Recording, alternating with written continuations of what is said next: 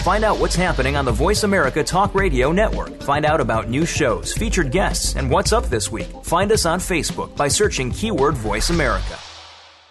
Good afternoon and welcome to One Hour at a Time. Recovery begins with education and host Mary Woods is here to educate individuals and families and provide support through the recovery process. Now here's your host, Mary Woods.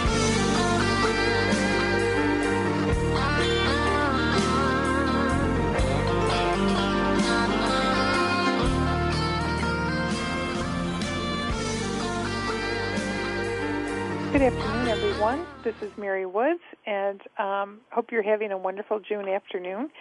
We have a great show lined up for you all today. Um, we're going to be talking about the benefits of music therapy in treating addictions and addictive disorders. And our guest today is Dr. Kathleen Murphy. Um, Dr. Murphy received her doctorate in music therapy from Temple University. She has been working as a musical therapist for over 25 years. Dr. Murphy has worked in medical, mental health, and educational settings with both children and adults. She has created musical therapy programs in nursing homes, hospitals, and schools.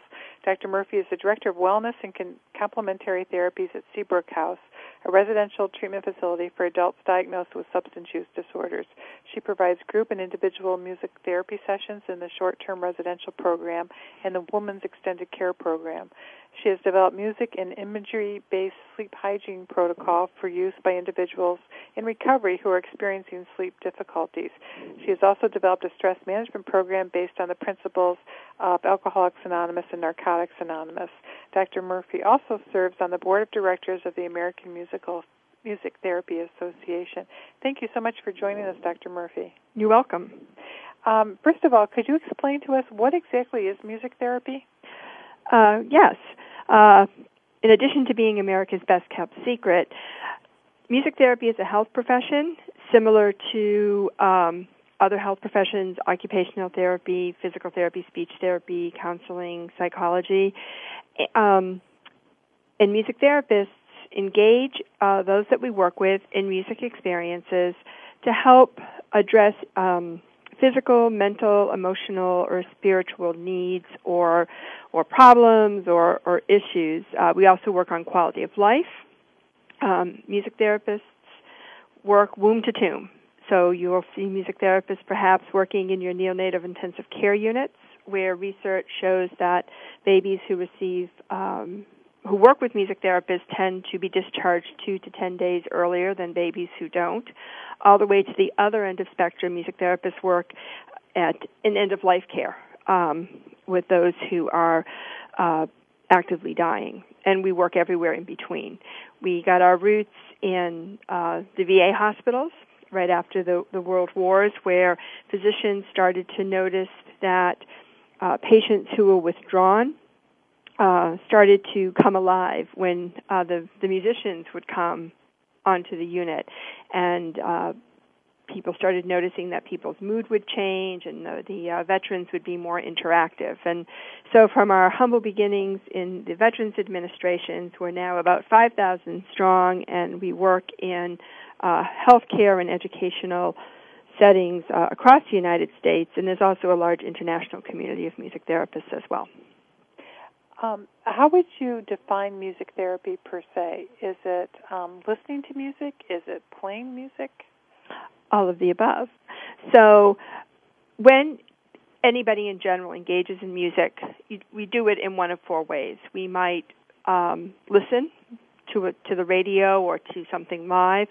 We might uh, write a song, so doing some composition we we might uh, perform in a choir or in a band um, using pre-composed music, or people might improvise. So the same ways in which um, the general public uses music for recreation, music therapists use music experiences, those same music experiences. The difference being that it's goal directed. So we uh, come up with music experiences to address specific uh, goals we come up with, uh, as other healthcare professionals, we have a treatment plan that we usually follow that's based on some type of an assessment. And um, we look at patients' uh, music preferences sometimes, although sometimes we might choose music that's not preferred for for various reasons. Um, and then, you know, design uh, whatever music experience we think is going to help a person address, you know, whatever the goal is that we're working on. Well, you know, it's really interesting because when we think about music, you know, we think about how um, we use music in marketing and how we use it subliminal. I can never say that, but um, like you know, the quote unquote elevator music that's supposed to be soothing on your way, you know, up to a stressful meeting, or we have music that we use in gyms to help motivate people to run faster or, or longer. And we really use as a society music in a, a lot of different ways. Mm-hmm. That's true.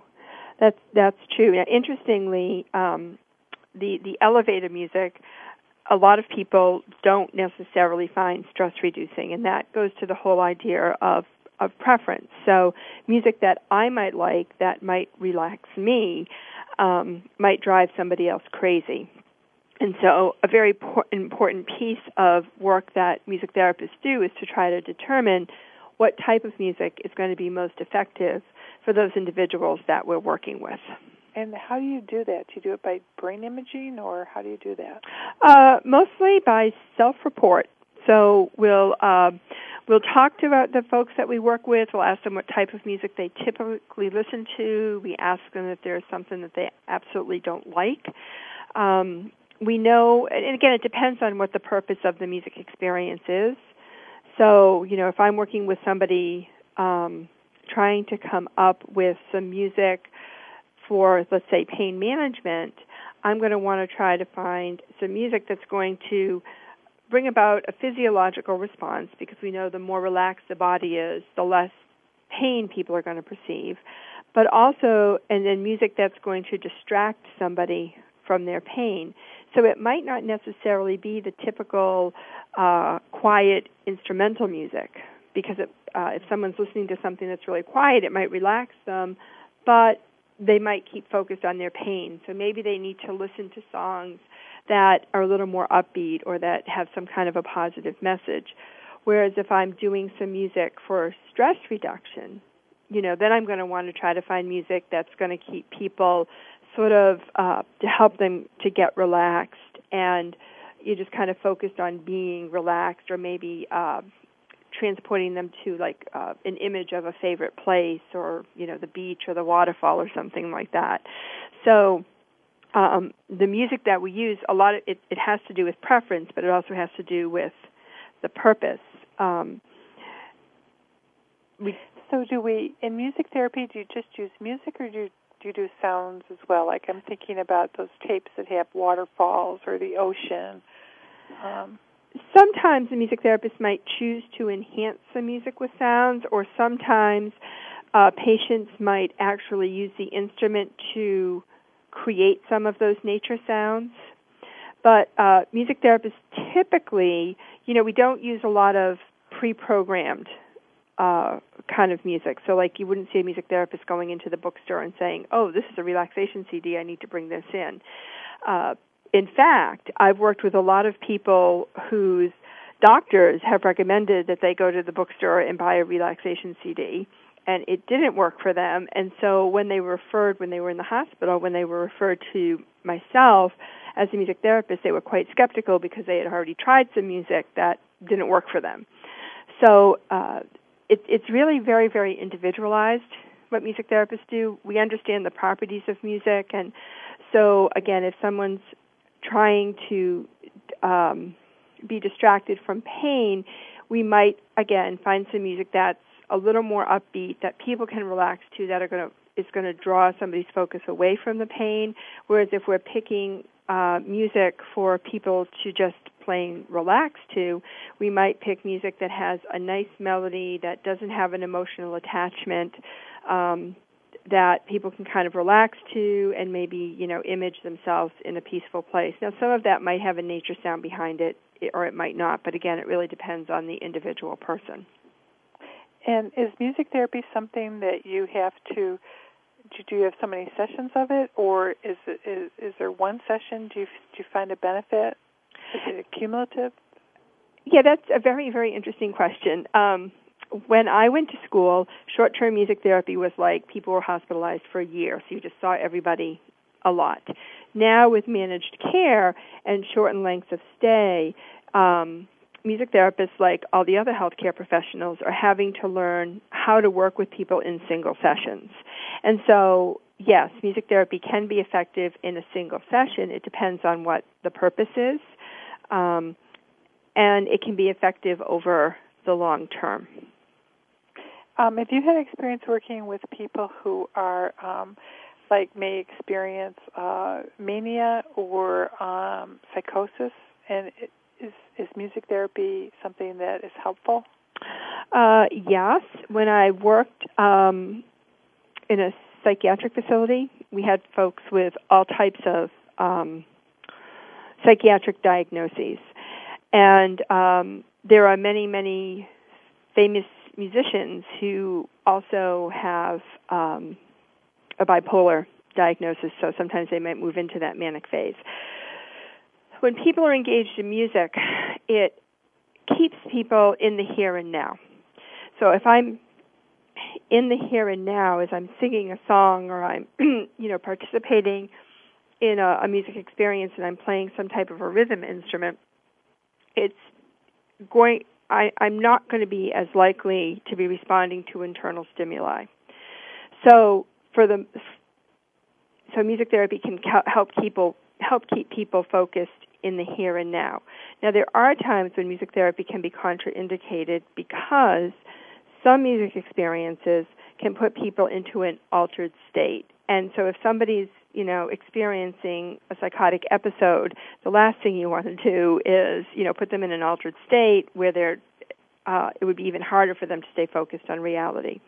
So if we're working with somebody who um, is psychotic or responding to external stimuli, the music experiences are going to be much uh, are going to be live and um, participatory. So people are actually participating in the music making. They're not going to be kind of you know sitting back and listening to this piece of music and you know tell me what images are coming forth. Um, so it really, again, everything that we do is based on the needs of the patients and, and knowing how to use music safely.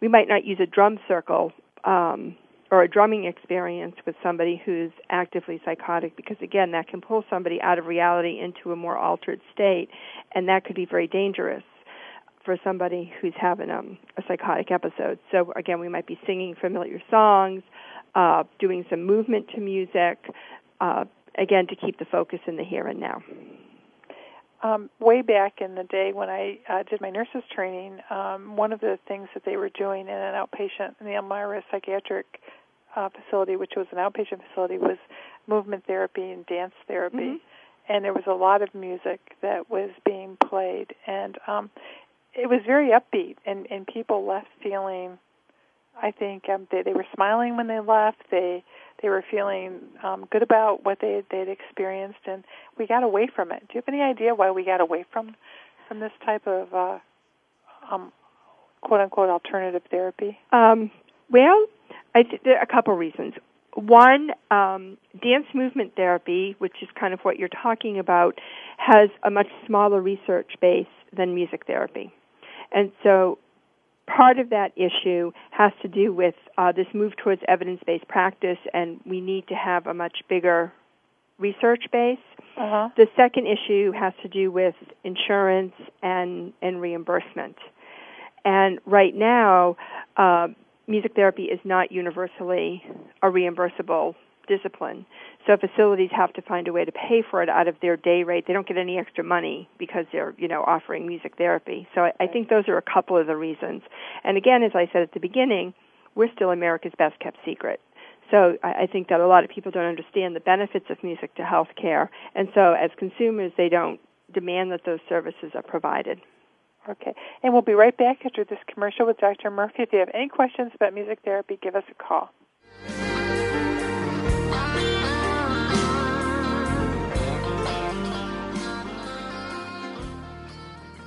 You're listening to Voice America Health and Wellness. Step into the doorway to conscious choice, greater health, and well being. Attain the balance that you've been seeking. Tune in and turn on 1111 Talk Radio. Feed the mind. Embrace positively. Release the tension. Step out of fear. Host Simran Singh will help you broaden your mind and open your heart toward a greater understanding of how to take charge of your life. 1111 Talk Radio is here every Thursday at 7 p.m. Eastern Time, 4 p.m. Pacific Time on Seventh Wave Network. 1111 Talk Radio because shift happens. Can you imagine a technology that takes human consciousness to the next level? One that reveals a new understanding of what is valuable and possible in the abundant support of life? The truth is, we already have that technology. We simply need to awaken to it and become the value it creates. For more about this, please tune in to Awakening Value Shamanic Technologies of Consciousness and Success with host Marty Spiegelman. Awakening Value is live every Thursday at noon Pacific Time, 3 p.m. Eastern on the Voice America Business Channel. Westbridge Community Services. Westbridge is a nonprofit organization dedicated to supporting the recovery of families and individuals who experience co-occurring mental illness and substance use disorders. Westbridge provides integrated dual diagnosis treatment for adult men and women using evidence-based practices. Visit our site today at westbridge.org and discover that doing what works in helping individuals and families gain recovery from dual disorders is important to the staff at Westbridge Community Services. Westbridge utilizes current evidence-based practices, consensus practices, and old-fashioned common sense to provide treatment to individuals and families that experience co-occurring mental illness and substance use disorders. That's westbridge.org, Family Centered Recovery for co-occurring mental illness and substance abuse disorders. A fresh look at today's health. Voice America Health and Wellness. You're listening to One Hour at a Time with host Mary Woods. If you have a question for Mary or her guest, call now. The listener lines are open. The toll free number is 1 866 472 5792. That number again is 1 866 472 5792. Now, let's get back to Mary and One Hour at a Time. Welcome back, everyone. Our show today is um, about the benefits of music therapy in treating addictions, and our guest is Dr. Kathleen Murphy, who is the Director of Wellness and Complementary Therapies at Seabrook House, a residential treatment facility for adults diagnosed with substance use disorders located in the great state of New Jersey. Um, before going to break, um, Dr. Murphy was sharing with us a little bit about what music therapy is and um, the benefits of it. And just as we were going to break, um, you had talked about how dance and movement therapy didn't have a broad evidence base. What is the evidence base for music therapy? Our um, evidence is growing as you know we become more sophisticated as a profession, and so uh, we have had our research evaluated in in several areas: uh, autism, depression, uh, rehabil- physical rehabilitation.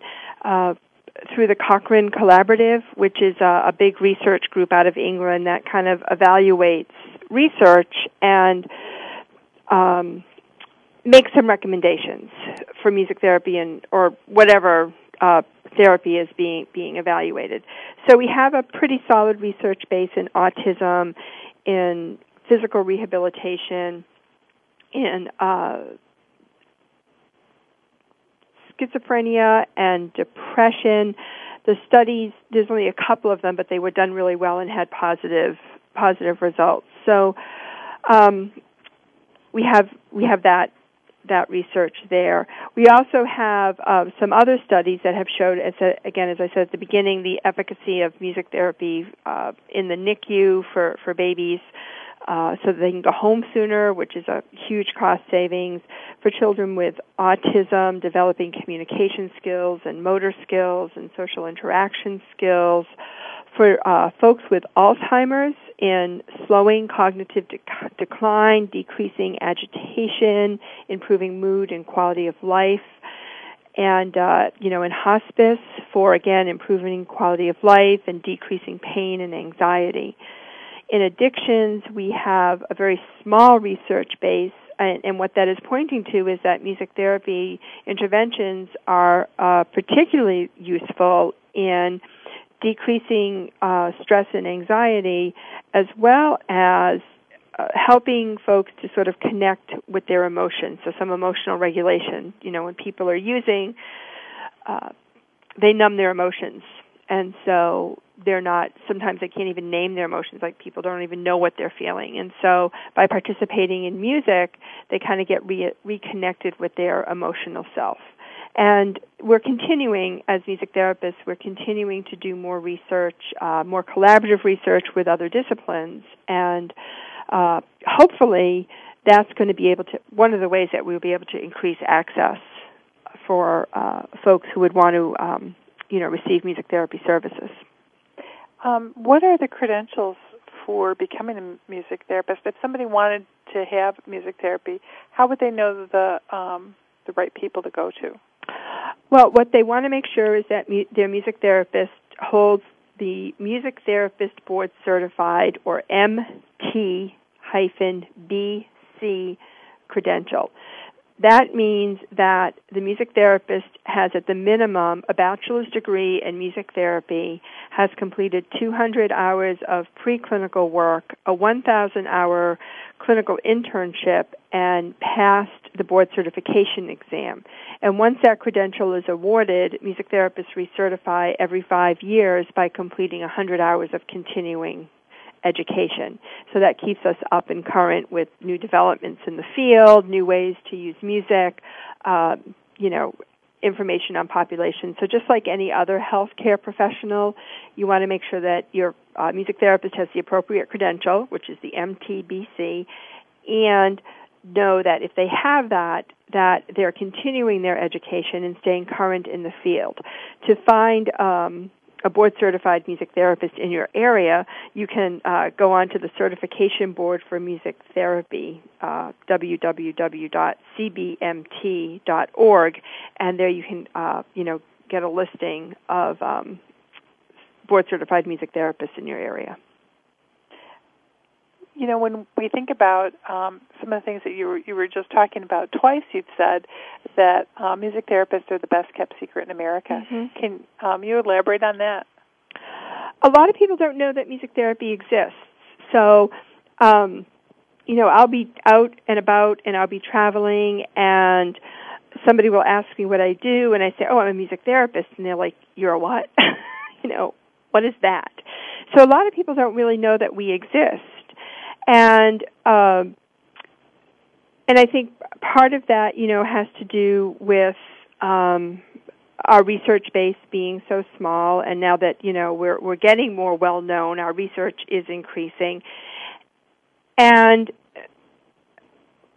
I'm not sure why we haven't had such a, pu- a, public voice as, say, physical therapy or occupational therapy, kind of all of which started around the same time music therapy did.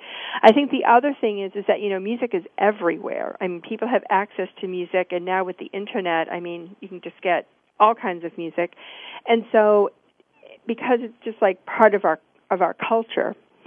And the other thing is, I think that a lot of uh, medical professionals if somebody comes in, say, um, and they break their hip, you know, the first line is we're going to get, you know, we're going to do the hip replacement surgery, and then there's going to be medication for pain, and then there's going to be occupational therapy and physical therapy. And so the medical professionals don't necessarily know how music therapy could be um, could complement what was going on. And maybe, you know, if the music therapist came in, somebody might need a little bit less pain medication uh, because music can help to ameliorate that pain. Maybe if they, if music therapists and physical therapists, when they work together, the music can be motivating so that the patient might be able to, and this has actually been shown in, in some research studies, participate in their physical therapy or their occupational therapy longer without getting fatigued or complaining about pain. So I, I think it's a lot the the healthcare professionals that we collaborate with, once they know about us and we figure out how we can all work together, um, then the word sort of gets out. And I, and I think the word is spreading. And, and I think, again, the other issue just has to do with um, we're not reimbursable in all settings at all times. And so that, that's another issue. That's certainly a limiting factor for a number of people. Yes. Yeah. You know, um, we know that I mean music is part of most of our lives and there's a lot of good qualities to music but there's also a lot of not so good qualities to music. I can remember taking a course about in lyrics. I it was a it was a feminist it was a women's feminist course and it was a literature course and and they had us go back and look at at uh, lyrics and how a lot of lyrics are um, like if you think about Under My Thumb by the Rolling Stones. If, mm-hmm. you, if you think about those lyrics, that's really degrading to women and but but those lyrics get in our head and you know and, and I we could probably list about 18 other songs like that where um you know it's the the some of the rap music that's out now where the lyrics are so um violent towards women and um and you know music can also have a negative effect on us as well Right. And I talked to, a lot about that with the folks I work with here at Seabrook House. I talked about music being a relapse trigger and um, it, it is for for th- three very important reasons. The first is is that music attaches to memories. So uh, you may remember that JFK was assassinated back in the early 1960s, and I was going to marry JFK. I was in love with this man. So I watched his funeral, and the piece of music that was played for his funeral was Samuel Barber's Adagio for Strings. Every time I hear that piece of music, I have that memory of being in the living room as a really little girl watching the funeral procession. Uh, and that was a really long time ago. So music attaches to memories, be them positive, be they negative, or whatever. So that's one problem. And so for somebody who's in recovery, to hear a song that they used to use to can trigger a craving. To hear a song that they used to listen to when they were driving to with their dealer can trigger a craving. So that's the first thing.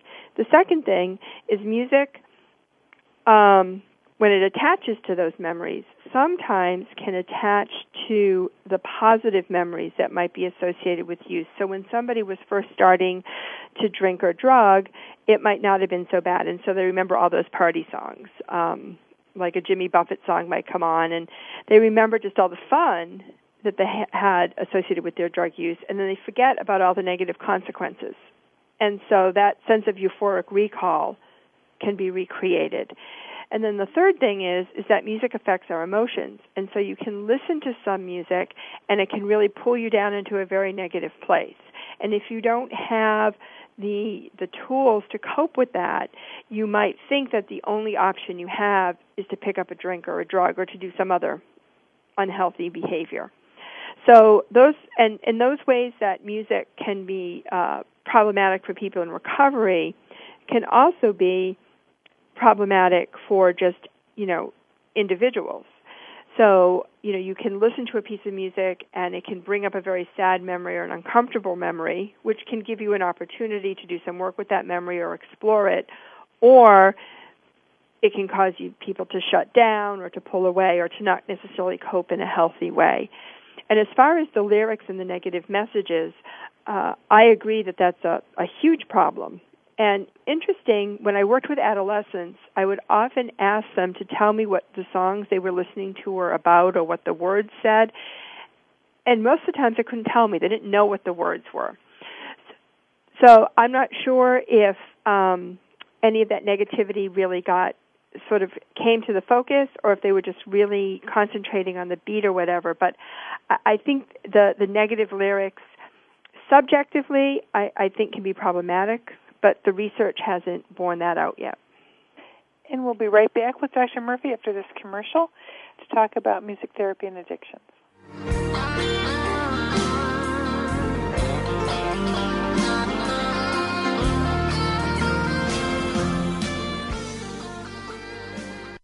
You're listening to Voice America Health and Wellness. The Mayan calendar tells us that we will be entering into a 260 day opportunity for us to engage in conscious co creation with Great Spirit. How will we prepare ourselves for this exciting and unprecedented time in Earth's history? Peter Tong has dedicated over 20 years of his life's work to exploring that which is beyond understanding. Peter will help increase your awareness and education on this enlightening transformation in consciousness. Awakening to Conscious Co-Creation airs live Wednesdays at noon Pacific Time, 3 p.m. Eastern Time on Seventh Wave Network. Westbridge Community Services. Westbridge is a nonprofit organization dedicated to supporting the recovery of families and individuals who experience co-occurring mental illness and substance use disorders. Westbridge provides integrated dual diagnosis treatment for adult men and women using evidence-based practices. Visit our site today at westbridge.org and discover that doing what works in helping individuals and families gain recovery from dual disorders is important to the staff at Westbridge Community Services. Westbridge utilizes current evidence-based practices, consensus practices, and common sense to provide treatment to individuals and families that experience co-occurring mental illness and substance use disorders. That's westbridge.org, family centered recovery for co-occurring mental illness and substance abuse disorders. Go behind the scenes of what you see, hear, and read on the news. Learn the ins and outs of public relations on Stars of PR with Cindy R. every Thursday at 7 a.m. Pacific Time. Cindy Rakowitz is a Clio Award winner and founder of Rock and Roll Public Relations, who wants to share her PR experiences and knowledge with you. Learn how to handle a crisis, deal with celebrities, and become a terrific PR executive. Listen to the Stars of PR with Cindy R. every Thursday at 7 a.m. Pacific Time here on News Talk Radio, voiceamerica.com. Your life, your health, your network. This is Voice America Health and Wellness. You're listening to One Hour at a Time with host Mary Woods. If you have a question for Mary or her guest, call now. The listener lines are open. The toll free number is 1 866 472 5792. That number again is 1 866 472 5792. Now, let's get back to Mary and One Hour at a Time. Welcome back, everyone, to One Hour at a Time. This is Mary Woods. I'm your host today, and our show is about the benefits of music therapy in treating addictions. And our guest is Dr. Kathleen Murphy, who is the Director of Wellness and Complementary Therapies at Seabrook House, a residential treatment facility for adults diagnosed with substance use disorders in New Jersey. Um, we were talking about before we went to break about how music can be um, can maybe trigger a relapse, and I'm just wondering. Um, I know that's something that we kind of think about secondarily to someone. If if we see, you know, sometimes you'll hear you'll see people listening to really aggressive music and then their mood becomes aggressive or um, you know, people will I can remember being um working in a residential treatment program and people this one person was listening to Pink Floyd and he really started to reminisce about his drug use and and all the war stories start and and I've noticed that that um, with with certain people, certain music, it just takes them right back to to when they were using. And you know, your um, the other side that I never really thought about was that early on, when people are using alcohol and other drugs, and they listen to music, that music gets tied with a pleasant memory of that use. So, um, you know, oftentimes people relapse without thinking, but what they're not aware of is that there are all these cues and triggers that um, they've probably been experiencing and don't even realize it.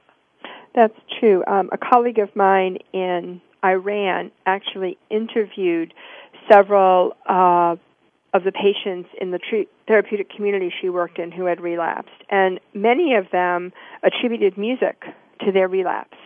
Either it brought them down so far down that they just felt they couldn't do anything else but pick up, or it brought up memories and it brought up the war stories and then that led them to pick up. So th- there is i don't want to say it's you know like dangerous like but but there is it it can be problematic. And you know people work so hard for their recovery um you know to have something as simple as a song to be to initiate that beginning of relapse because we all know that relapse begins way before somebody picks up their first drink or drug again.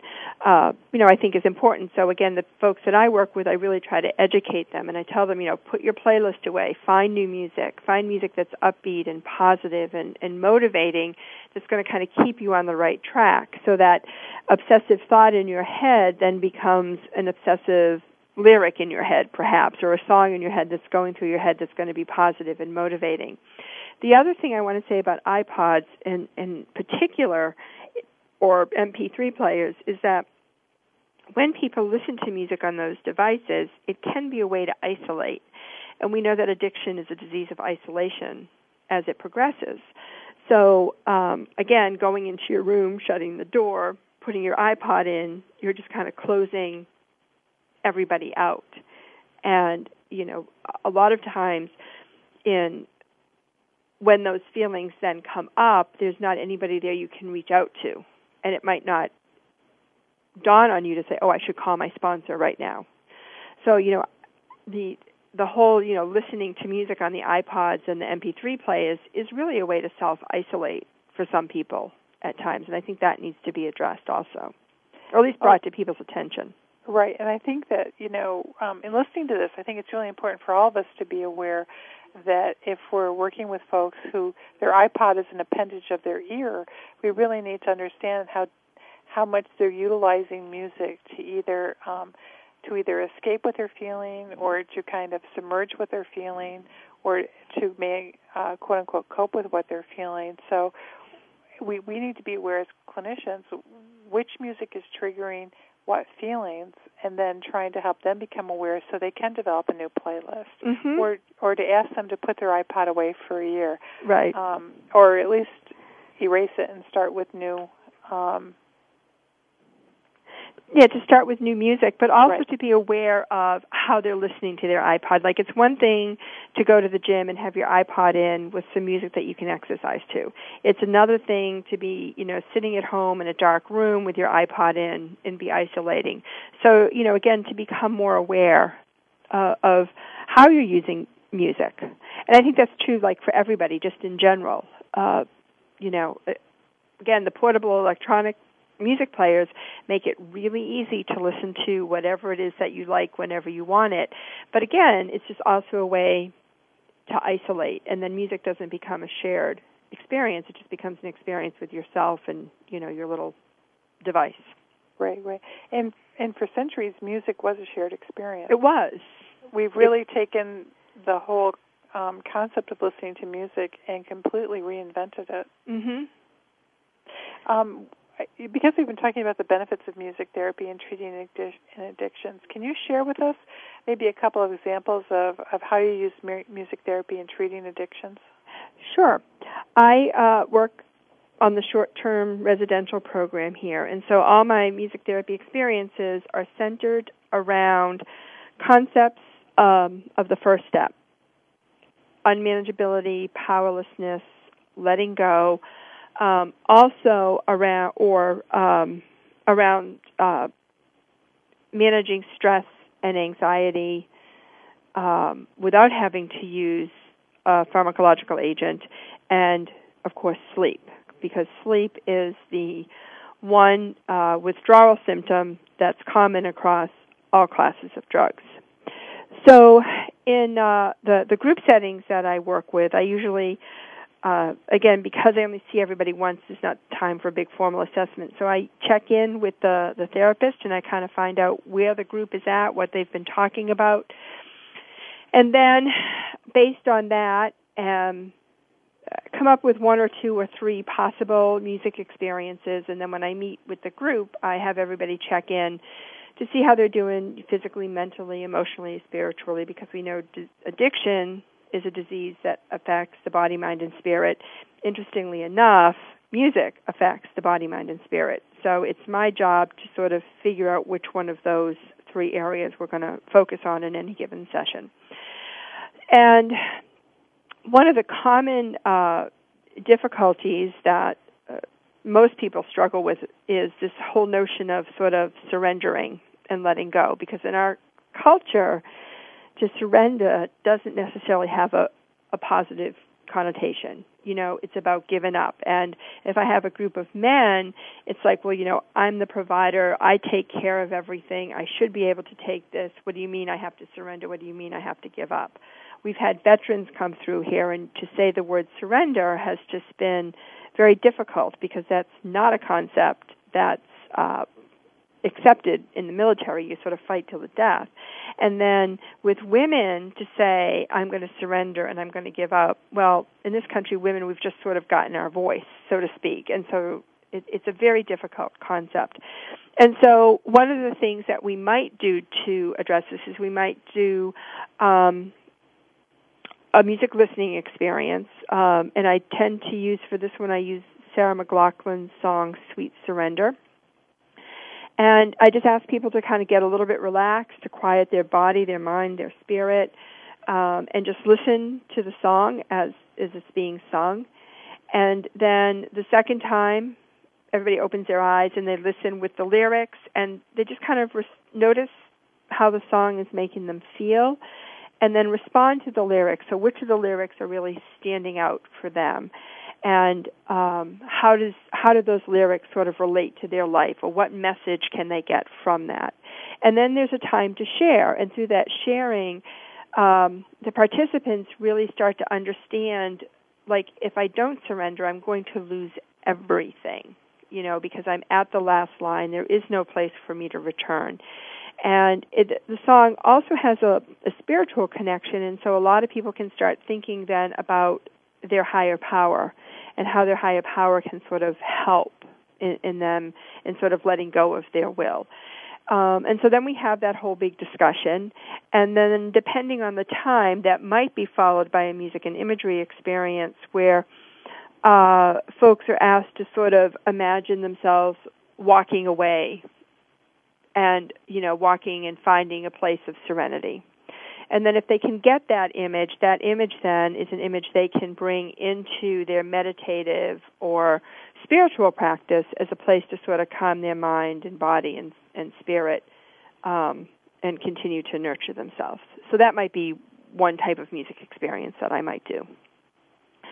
Um, for uh, stress management, um, again, I always look to the concepts of the the big book of AA and NA. Um, Bill Wilson was a, a brilliant man, as far as I'm concerned, and uh, so let's talk about the concept of letting go. When you can't let go, that can increase your stress because you're holding on to something. You're holding on to something very tightly, and um, that can, you know, increase physical tension. It can get your mind spinning crazy, obsessing over whatever, and it can really disrupt the connection that you might have with your higher power. So for letting go, sometimes um, I do um, songwriting uh, where we borrow the song "Let It Be" from the Beatles and uh, change a few of the words to make it relevant to recovery and then I actually ask them to sort of use that framework and then write their own verse about things that they need to let go of. Um, and then we sing that. So now when you sing, singing is one of the best stress reducing things that we can do. When you sing, you decrease the cortisol in your body, which is your body's stress hormone you increase endorphin production, you increase the salivary IgA, which is the immune enzyme in your saliva. People who sing generally feel better, they feel empowered, they feel more confident, they feel less stressed. So singing is great. And when you work together as a team to write this verse, um, you're learning how to interact with folks in in a positive way. So it's not I'm not interacting with somebody because I need to get something from them so I can get my drugs. I'm going to interact with them because we're going to talk about this shared experience of letting go and what's either getting in our way or why we need to, and we're going to work on this in a positive way. And then we're going to get up and sing this song for the group. So we're going to share our experience with others. And we'll be right back after this commercial to learn more about the benefits of music therapy in treating addictions with Dr. Kathleen Murphy.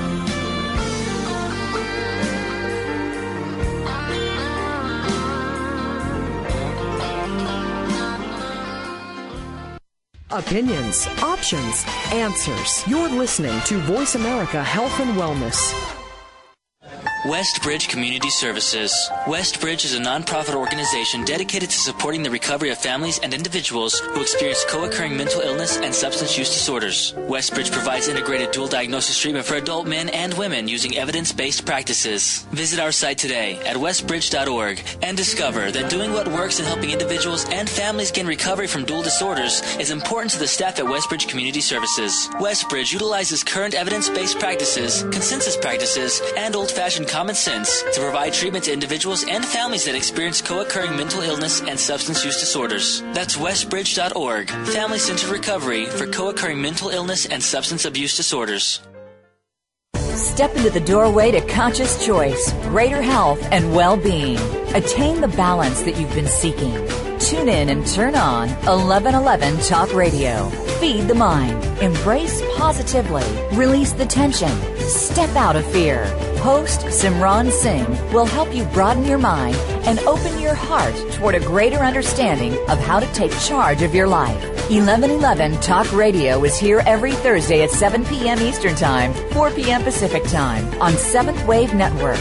1111 Talk Radio, because shift happens. What it comes down to, ladies, is that defining line between been there, done that, and ain't going back, baby. Yeah, I've heard them call you yuppies and baby boomers, maybe even dolls, babes, darling, sugar, and sweetheart, but I say that women are truly amazing. Join Dr. Marlene for Amazing Women, Brains, Beauty, and Style every Wednesday at 1 p.m. Pacific, right here on the Voice America Women's Radio Network. Your life, your health, your network. You're listening to Voice America Health and Wellness. You're listening to One Hour at a Time with host Mary Woods. If you have a question for Mary or her guest, call now. The listener lines are open. The toll free number is 1 866 472 5792. That number again is 1 866 472 5792. Now, let's get back to Mary and One Hour at a Time. Welcome back, everyone. This is Mary Woods, and today we're talking about the benefits of mu- music therapy and treating addictions with Dr. Kathleen Murphy, who is the Director of Wellness and Complementary Therapies at Seabrook House in New Jersey. Um, I'm thinking that being able to do this kind of experiential work is great for people who um, learn best by um, doing as opposed to, to reading or listening. So I, I think that would be another benefit to the, to this type of therapy as well. Yeah, and I think it's it's also for for people. I mean, in my experience, it's also been people who have been sort of resistant to feeling their feelings. Um, I had a I went into a group, a women's group one day, and this woman said to me, "You're not going to make us cry, are you?" And I said, "Well, it's you know never my intention." And by the end of the group, all 16 women were in tears. Um, and holding that space was an interesting experience because the music had just touched something really deep within um, that uh, before then this particular group of women most of them just had really not been willing to feel or able to feel or whatever. So it, it is. It's good for people who learn better by doing i think but also if there's a a resistance to connecting with your feelings I, I think that it's also very, very helpful. You had mentioned how you use this um, for folks that are having difficulty with sleeping, be it from withdrawal or um, at Westbridge. What we know is that over 50% of people with major mental illness have a co-occurring um, sleep disorder.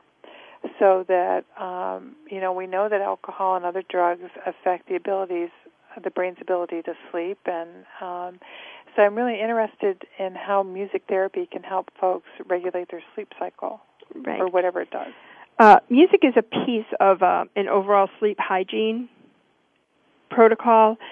So the first thing that we do is, again, as I had said earlier, sleep difficulties are a common symptom in withdrawal regardless of the class of drugs. Now, some folks had trouble sleeping and they started using substances to help them sleep, and that fueled their addiction. Um, and other people, when they leave, they can't sleep, and they like their body they just don't have enough patience to wait for their body to get their cycle back and so then they pick up again and they relapse so sleep is just like a really huge a huge issue so what we do here is when people have trouble sleeping um, i get a referral from the medical team and i meet with people and go over you know basic basic sleep hygiene so and and i tell people that you know you prepare for going to sleep from the moment that you wake up. And you do that by eating three healthy meals a day. You do that by making sure you get exercise, that you're done exercising within three hours of going to bed. You try to get outdoors because uh, the sun produces vitamin D, and vitamin D can help with sleep. Um, we talk about nicotine and how nicotine can really interfere with sleep, even though you might think it's relaxing you, it's not going to help with your sleep. So to you know cut back on the nicotine and for sure try not to smoke at night. And so you know just some of those basic sleep hygiene principles that are good for everybody. when I talk to people about what gets in their way of sleep, the majority of people that that um, I work with have trouble turning off the racing thoughts. And so, what I've experienced in my own personal work, um, working with a music therapist, and you know, using music uh, to deal with going to the dentist, which I hate, um, is that you know music can really refocus a person's attention, and it can also help to relax the body. So, um, so we talk about some things to do right before, like right when you're in bed, and one is is to do a gratitude list, and so write down or acknowledge the things that you ha- did during the day that you're grateful for, but also the things that you did that were really positive, that you're really proud. So maybe it was like I was sober for another day, or I shared with the group, or I welcomed a new member. So that your last thoughts before you go to bed are positive, and those are the kinds of ones that you're sort of spinning on. And then uh, helping people to do some type of a progressive muscle relaxation. Because again, to sleep, you've got to quiet your body, your mind, and your spirit. So quieting your body, doing um, a progressive muscle relaxation, and I like to tell people just to gently stretch. So starting from your feet, your legs, you know, your arms, just gently stretching, hold the stretch for a minute and let it go, get really relaxed and get really comfortable so that you're, you're quieting your body. Um, then I ask people to begin to imagine themselves in a very peaceful place.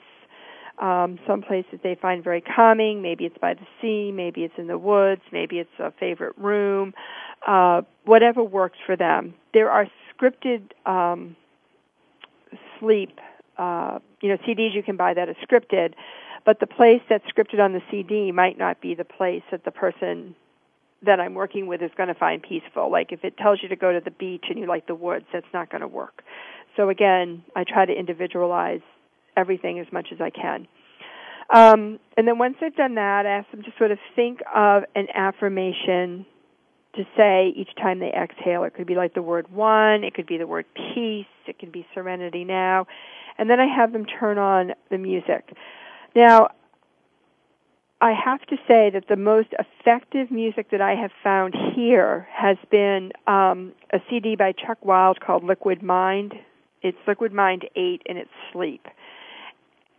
And for 95% of the people that I've worked with here, that CD works. The characteristics of the music are such that it, it kind of promotes a very uh, restful kind of state. There's not a lot of harmonic changes. There's no recognizable melody. It has a very neutral affect, and it's just kind of a sound presence. It's like liquid sound almost. Could you um, just tell us who the the CD and the man's Yeah, it's name? Chuck Wild, Okay. and it's Liquid Mind seven or eight, Liquid Mind eight, and it's called Sleep. And you can just Google Chuck Wild, and you'll go right to his website. Okay. I wouldn't have believed it because personally, I can't fall asleep to this particular music. Um, but 95% of the people that I work with here can. So that's what we use. And if that doesn't work, then I have a whole host of other CDs that people can can pick from and we just kind of try to see whatever. The idea is you want to try to find music that you're not going to have any kind of emotional attachment to or that's not going to wake you up. Um Right. You know, some people will say, well, yeah, I always listen to the radio when I go to sleep, but I have a hard time sleeping. And well, that's because your brain is trying to pay attention to that music. It's a song you know, or it's upbeat, or it's not relaxing your body or your mind. And so being in the peaceful place and saying your affirmation, especially if you choose to use something from a prayer, can help to quiet your spirit. And if you're focusing on your peaceful place and letting the music in and just repeating that one word affirmation, then it's hard to think about how am I going to pay the bills? What am I going to do tomorrow? Why am I here? You know, your, your brain just can't pay attention to all of that.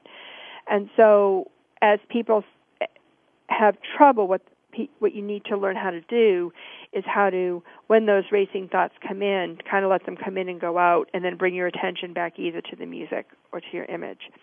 Um, we also use chamomile tea as part of that protocol, so I tell people to have a cup of chamomile tea before they go to bed. And sometimes medical will prescribe some melatonin, which so that's uh, sort of what we've come up with here at Seabrook House to help people sleep. And for the most part, it's been very, very effective. How can people get in touch with you if they want to talk with you more about this or they have questions? Uh, they can email me at uh, K. Murphy at seabrookhouse.org. And the phone number is 856 455 7575, extension 1066. Thank you so much for um, providing us with really great information on music therapy, which I really didn't know a lot about. And you're right, it is a good kept secret. So um, thank you, Dr. Murphy, and um, you're welcome. Have a great week, everybody. Uh, next week's the Fourth of July, so we will be um, doing an encore presentation. I hope you all have a very safe weekend.